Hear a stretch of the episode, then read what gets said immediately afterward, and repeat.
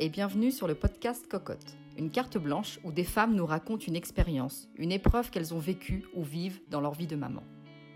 Souvent puissants, toujours touchants, ces podcasts se veulent avant tout informatifs et profondément humains. Si ces femmes ont accepté de se livrer, c'est parce qu'elles savent que leurs témoignages peuvent aujourd'hui en aider d'autres. Pour ce nouveau podcast, nous écoutons Audrey. Maman de deux enfants de 3 et 8 ans, elle se livre à cœur ouvert sur la dépression du postpartum qu'elle a vécue suite à la naissance de son premier enfant et nous raconte comment elle a réussi à s'en sortir.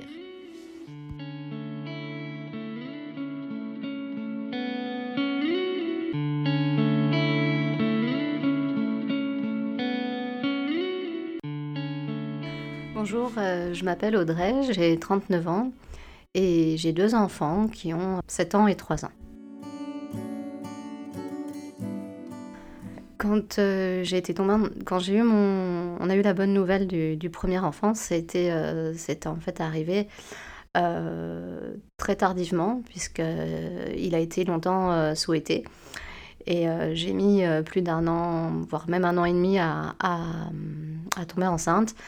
Et pour ça, on, on a presque compris qu'il a fallu en arriver, en passer par une épreuve euh, délicate au niveau personnel, c'est qu'on a eu un, en dehors de notre vie euh, professionnelle qui était très, déjà très intense, on a eu un incendie dans la, dans la maison. Et, et donc les, les, cinq mois précédant euh, ma grossesse, on a été relogé plusieurs fois et voilà, c'était bah, tous les, les aléas d'un incendie, donc avec bah, des, des, des, travaux, des, des guéguerres avec les assurances et le travail à on est agriculteur, donc euh, le travail à, mener en même temps euh, en parallèle.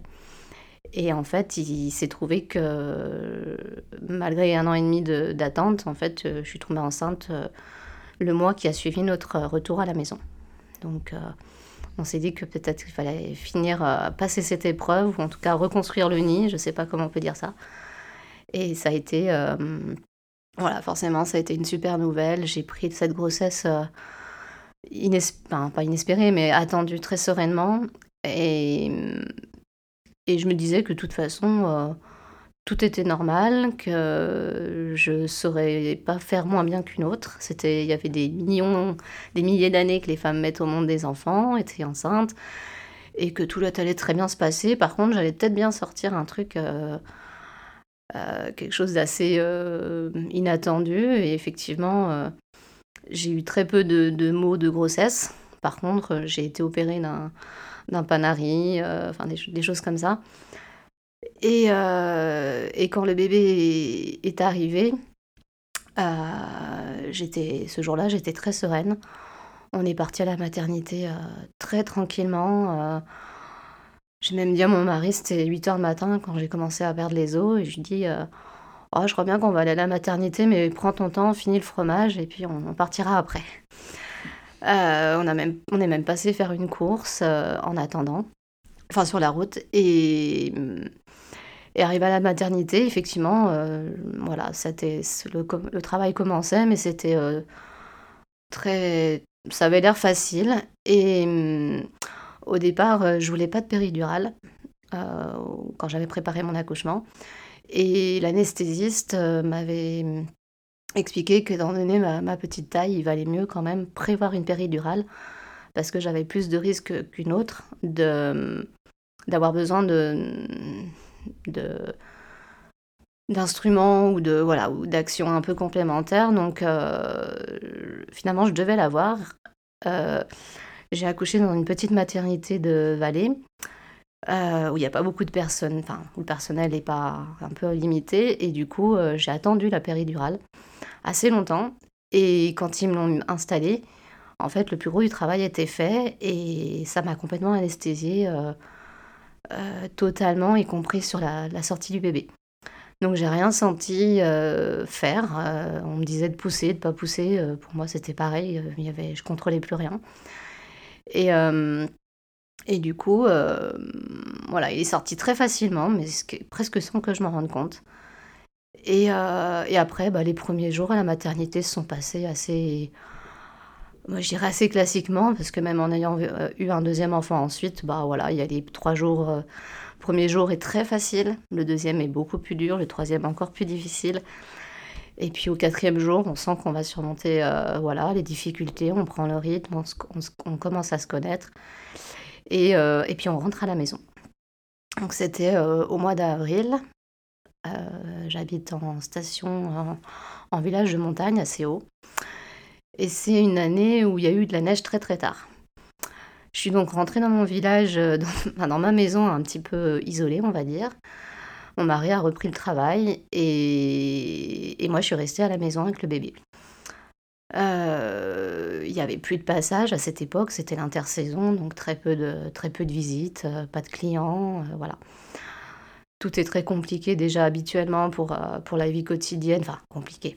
On s'y fait, on s'y fait très bien, mais voilà, avec un bébé, ça peut être vite, vite contraignant. Et, et puis je commençais à, à, à pas m'ennuyer, ouais, à m'ennuyer, à, plus savoir quoi faire. En fait, j'avais que ce bébé euh, un peu pendu, euh, pendu à mon sein et qui pleurait énormément, qui dormait pas de la journée. Il a rapidement fait ses nuits, mais euh, la, la, journée, il dormait pas. Donc j'avais pas plus de 20 minutes à moi dans la journée. même si j'étais en arrêt, en congé mat, j'ai voilà, dans une ferme, eh ben, quand on est chef, on est l'exploitante, on a quand même toujours des petites choses à faire, même si c'est de la paperasse, euh, des voilà. Et c'était c'était long. Je, je, cherchais toujours en fait à, avoir du monde. Je cherchais à refiler le bébé aussi, tout simplement. Euh, voilà, je, dès que quelqu'un arrivait ou dès que je voyais une journée où mon mari me disait bah, aujourd'hui il faut que je descende pour les bêtes et je rentre ce soir, c'était, euh, ça me paraissait un, tunnel, euh, une épreuve à traverser, d'être toute seule avec ce bébé. Et quand il revenait, bah, je, lui, claquais le bébé dans les bras en disant j'en peux plus. Mais bon, à, 6 heures du soir, euh, on n'a rien, on peut rien faire non plus, quoi. Donc, après, j'ai été suivie par des. Quand on est éloigné comme ça, on a, on est éloigné des, centres euh, médicaux, de, certains services. Mais en, à contrario, il y a des, les personnes, les professions libérales qui se déplacent à domicile. Donc j'ai eu la, visite de la sage-femme, il y avait la PMI, il y avait euh, des, personnes comme ça un petit peu ressources. Et, euh, puis le groupe d'allaitement, les consultations de la PMI justement. mais quand j'allais à ces consultations, alors le bébé il allait bien. Mais même, euh, même la pédiatre, elle a, commencé à sentir qu'il y avait un truc qui se passait, qui n'allait pas chez moi. Bébé va bien, mais maman, c'est pas gagné. Euh, et, je commençais un peu à appeler à l'aide. Ma sage-femme, au début, me disait c'est normal, ça va passer, c'est les hormones, faut te mettre dans le rythme, ça va se remettre en place, tout ça. Euh, euh, la PMI me disait mais votre bébé il va très bien, il grandit bien, il a du caractère, oui, mais bon, euh, tout va bien, c'est normal, il pleure, c'est les coliques, ça va passer. Et voilà, ça passait pas, ça passait pas, et j'étais toujours euh, la gorge nouée.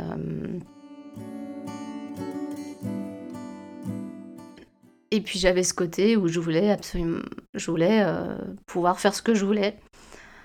Et, et, je me sentais pas libre en fait avec ce bébé dans les bras, dans les pattes. Euh, un coup, j'ai même allé, je suis même allée euh, à un groupe d'allaitement. Euh, j'avais fait une cinquantaine de kilomètres parce que il n'y en avait pas plus près de chez moi. Et en plus, je suis arrivée le mauvais jour. Et quand je suis arrivée, que bah, il n'y avait pas, il avait pas ces personnes que j'attendais, que je m'attendais à rencontrer.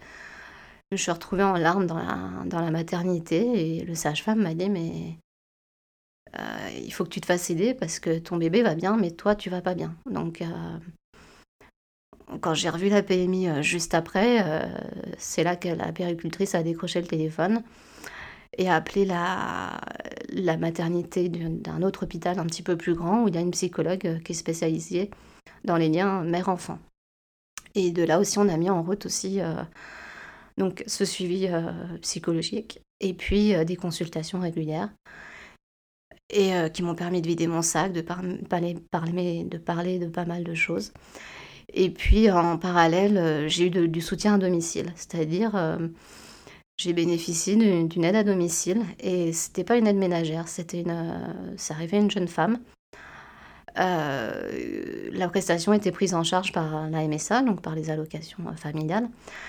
Et cette jeune femme est venue, venait une ou deux demi-journées par semaine. Elle m'aidait avec le bébé, elle m'aidait un petit peu à la maison, à faire un petit coup de, cuisine, un petit peu de ménage. elle me promenait le bébé, tout simplement. Et surtout, elle, euh, elle, euh, elle apportait bah, son, soutien euh, moral. Et en plus, c'est une personne, la première que j'ai rencontrée dans ce cadre-là, c'est une personne qui, avec qui j'ai vraiment eu un très très bon feeling. Et on est même resté amis finalement. Après, elle a été remplacée pour, pour, voilà, pour des raisons professionnelles. Donc ça se passait très bien aussi avec d'autres. Mais là, on a, j'ai vraiment eu un, un soutien inespéré. Euh, parce que dans le dossier, quand on a fait cette demande, il y avait le mot isolement en fait qui revenait de partout, l'isolement géographique, l'isolement familial.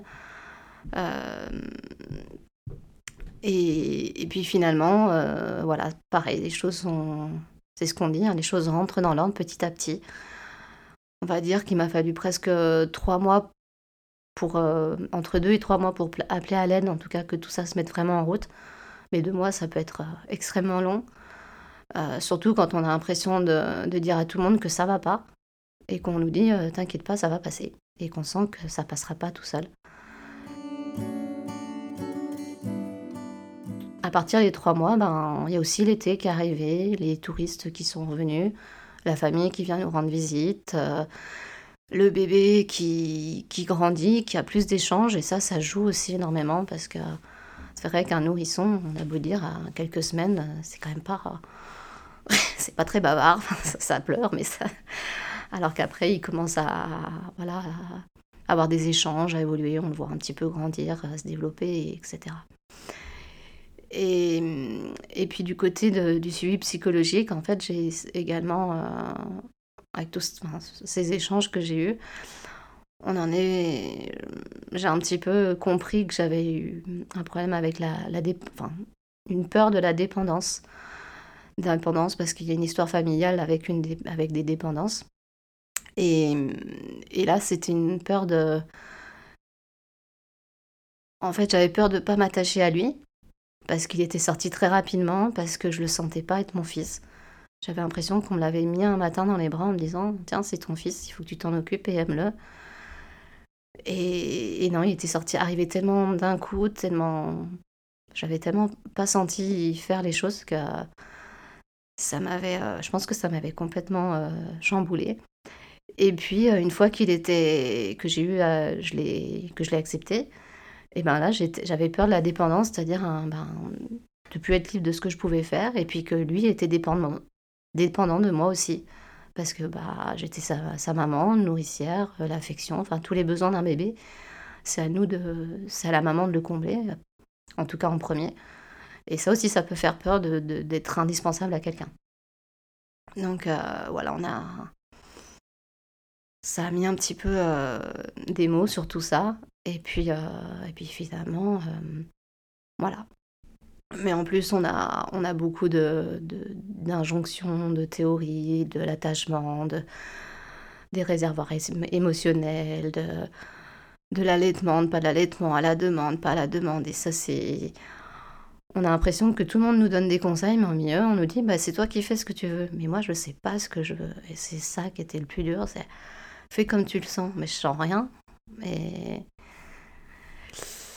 et voilà. Donc, euh, mais, finalement, euh, à part du temps, je n'avais pas d'autres conseils à donner. de s'écouter un peu et puis surtout pas hésiter à, chercher euh, de l'aide.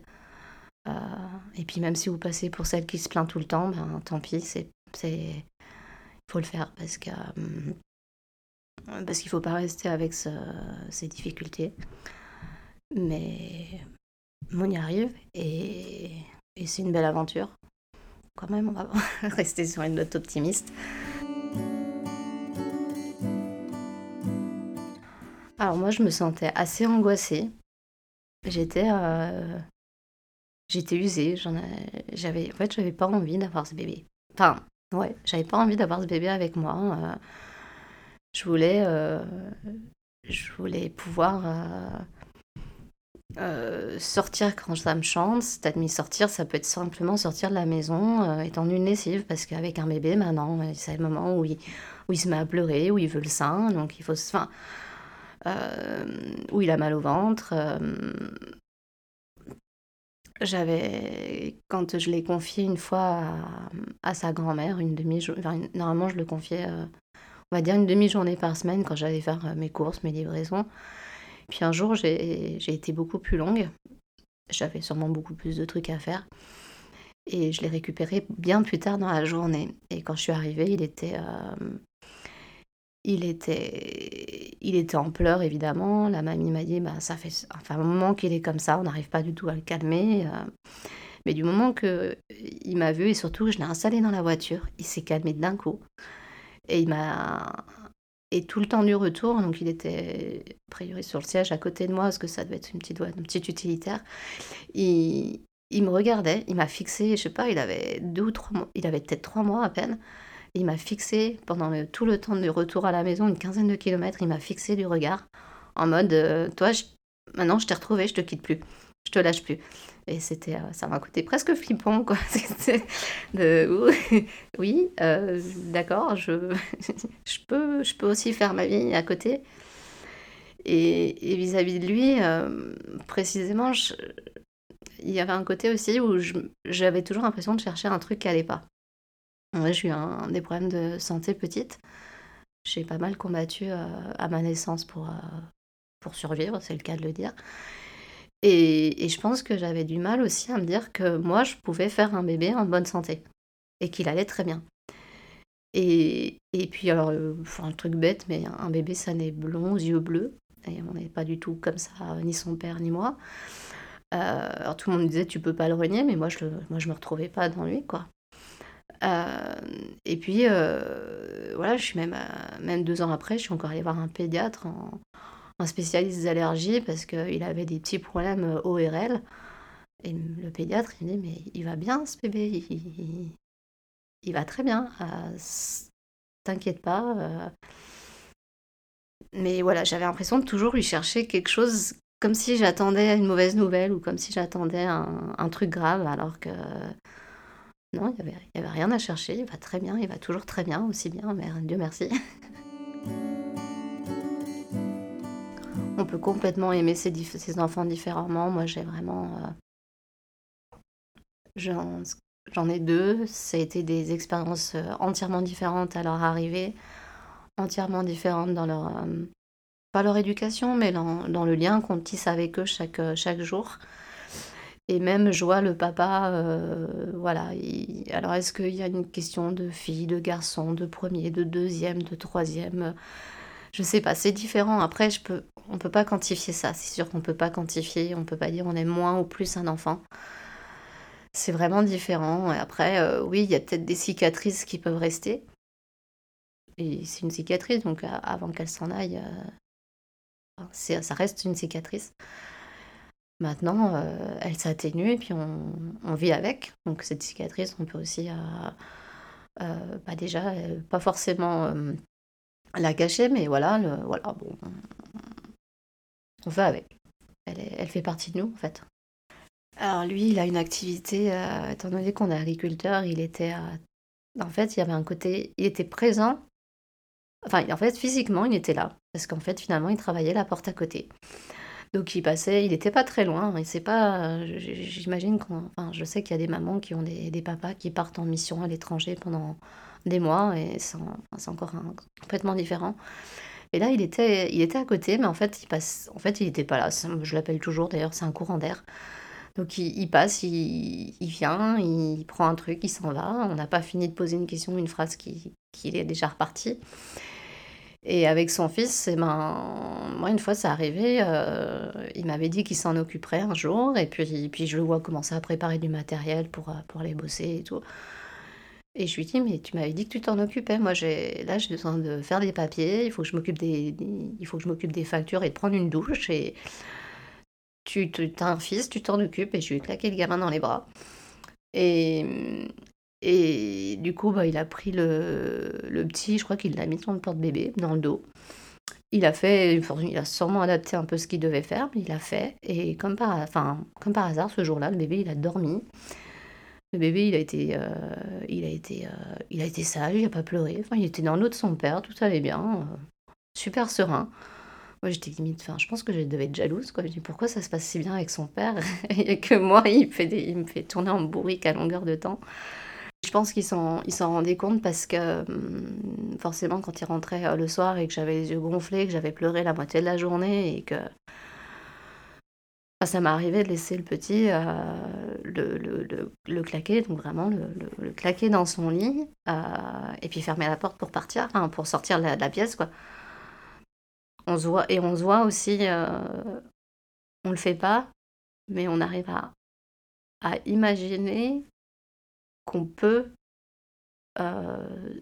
brutaliser un bébé voilà, il y, a, des thèmes comme ça qui sont euh, pas, pas, comme j'allais dire, à la mode, qui, qui restent, qui rentrent un petit peu euh, voilà, d'actualité de temps en temps. Mais voilà, le bébé, un bébé secoué, euh, je ne l'ai pas fait, mais je pense que j'ai pu en être pas très loin. Quelque chose que j'arrivais, ce qui m'a donné la force aussi, c'est malgré qu'il avait un bébé, il prend un rythme. On dirait trop bien, il a pris un rythme. Et euh, genre deux semaines, trois semaines après, floum, il n'y a plus de rythme. Et on recommence. Et, il reprend un rythme. oh, trop bien, il a repris un rythme. il fait des siestes comme ci, il dort comme ça, il mange comme ci. Et deux, trois semaines après, là, ça recommence. C'est complètement changé. Et en fait, euh, j'arrivais. Du coup, je, dis, bah, non, en fait, chaque jour, c'est un nouveau rythme. Et en fait, je me disais aussi, là, ce matin, je me levais le matin en disant, on repart à zéro. Ok, hier, il n'avait pas de rythme, il avait ça. Aujourd'hui, on part à zéro. Il va manger comme ça. On verra. Et c'était ce côté, euh, ouais, vraiment de vivre jour le jour. Ouais, d'être jour le jour. Je repars à zéro chaque matin. J'efface, euh, j'efface hier. Hier, c'était voilà, c'était bien, c'était pas bien, mais aujourd'hui, euh, c'est un nouveau jour. Voilà, j'ai vécu un peu comme ça, mais je ne saurais pas dire si j'ai vécu comme ça quelques jours, quelques semaines ou quelques mois. Donc moi, ma, famille à moi est à une centaine de kilomètres. Et après, j'ai la famille de mon mari qui est beaucoup plus proche, on va dire 15-20 euh, kilomètres. Mais, euh, mais d'une part, il y a quand même 15 kilomètres, quoi. C'est pas, elle n'est pas non plus à porte à côté. Et, et puis, on ne veut pas forcément euh, appeler tous les jours ou mamie ou papou ou pépé ou ou même la copine, ou même...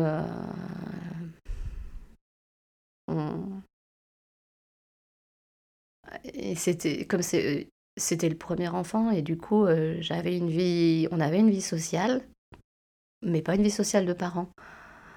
Et, et aujourd'hui, j'ai des enfants, et on va dire que nos copains ou nos amis, ce sont des parents. Donc on a un petit peu c'est pas qu'il y a plus d'entraide, mais on connaît d'autres personnes avec d'autres contraintes un peu plus proches des nôtres. Alors que c'est sûr que quand c'est le premier, en fait, on découvre, on découvre aussi tout ça. Euh, et, puis pour un peu, euh, voilà, comme on avait une activité un petit peu, on a une activité professionnelle très prenante, ben du coup on a un peu ceux aussi qui n'ont jamais le temps, qui sont jamais disponibles et et euh, puis c'est pas dans la, je pense que c'est pas non plus dans la, dans la société, dans la mentalité des gens, euh, en tout cas par ici, de trop demander de l'aide, mais c'est pas forcément de l'aide très importante, c'est rien que passer chercher une course, euh, emprunt, voilà, emprunter un objet ou rendre service une demi-journée, récupérer un gamin. quand on est dans des états comme ça, on culpabilise parce qu'on a l'impression que, parce qu'en fait tout va bien, parce que le bébé va bien, on est en bonne santé. Il est en bonne santé. Euh, il se développe bien. Et, nous, on est malheureux. Donc forcément, évidemment, on culpabilise énormément. Et c'est un cercle vicieux parce que du coup, euh, on culpabilise, donc, euh, donc on n'est pas bien, donc, donc le bébé, enfin, lui, il n'est pas forcément moins bien, mais il y a beaucoup de pleurs, il y a beaucoup de tensions. Et aujourd'hui, culpabiliser, euh, je culpa... c'est pas, plus la culpabilité, mais il y a des, des regrets ou des. Enfin, en même temps, on peut pas arrêter des choses pareilles parce que de toute façon, euh, c'est pas de notre faute, quoi. Je veux dire, on, l'a pas vu venir et, et on n'y peut rien. Et, et c'est comme ça. Après, euh, est-ce que est-ce qu'on peut mieux se préparer? Oui, je me suis dit aussi que dans les alors les cours de préparation à l'accouchement, alors est-ce que le dernier je l'ai raté? Je me demande aussi si j'ai pas un peu raté, mais bon, même si j'avais été, euh, parce que c'est le retour à la maison, je crois, ça s'appelle un peu comme ça. C'est pas en une demi-heure que qu'on va se préparer à ça. Donc euh, et même dans les livres, euh, c'est tout bête, mais en fait, on, nous dit que quand on est enceinte, alors on a une belle peau, on a des beaux cheveux, on a des formes et tout. Et en fait, après l'accouchement, enfin, quelques mois après, parce que des fois c'est largement après, c'est presque six mois après, on perd nos cheveux. si on a allaité, ben, la poitrine elle change. Il y en a qui en prennent, d'autres qui en perdent. Moi j'en ai énormément perdu, ça m'a manqué aussi, parce que du coup, j'avais plus rien. Euh, on, est fatigué aussi, donc on a l'impression qu'on a envie de dormir, qu'on n'est plus capable de rien. Et ça, c'est sûr que ça manque un peu. Ça, c'est quelque chose euh, qui, qui, manque dans la préparation. On nous parle beaucoup de, de la grossesse, de l'accouchement, à la rigueur des quelques semaines après l'accouchement. Mais en fait, euh, en fait, ça dure euh, je pense qu'il y a au moins six mois, voire un an pour, pour se remettre de ça. quoi.